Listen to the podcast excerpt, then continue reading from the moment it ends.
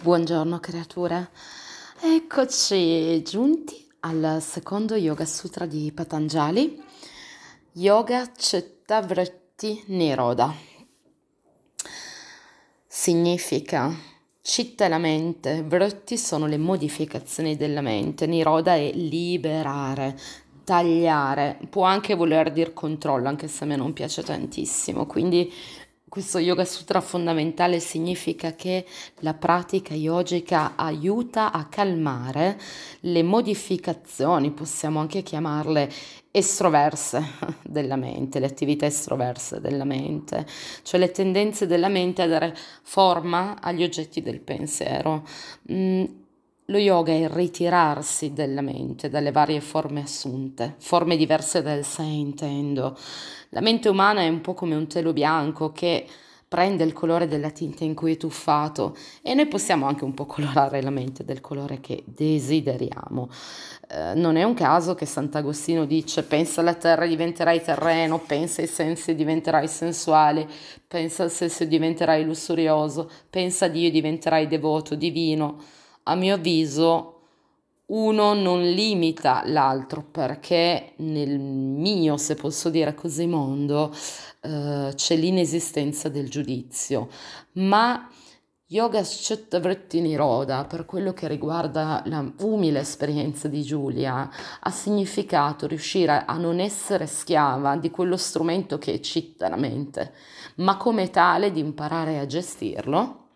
con gli strumenti che vengono utilizzati per fare una torta, un buon dolce. Diventa uno strumento per me creativo, nemmeno perché lo controllo, perché la parola controllo mi crea un po' di disagio, ma lo veicolo a mio servizio. Quindi un, il secondo Yoga Sutra è, è fondamentale, cioè è proprio è potentissimo. Hm? Questo yoga, che è una scienza, ci aiuta a rigovernare la capacità di gestire, tra virgolette, un pochino quello che abbiamo all'interno di questa piccola ma immensa uh, scatoletta cranica. Hm?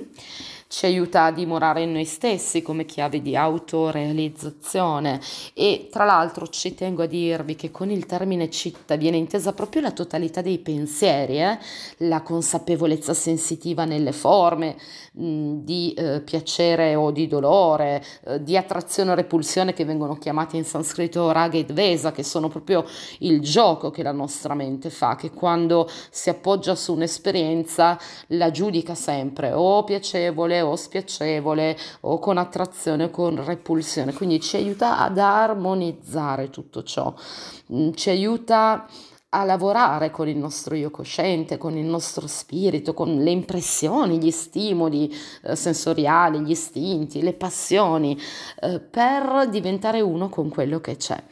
mi auguro che di essere stata abbastanza esaustiva, vorrei ogni volta raccontarvi così tante cose, ma il nostro mantra è goccia a goccia, quindi un pochino per volta camminiamo semplici e costruiamo insieme. Mm, vi auguro serenità e vi invio un soffio di luce.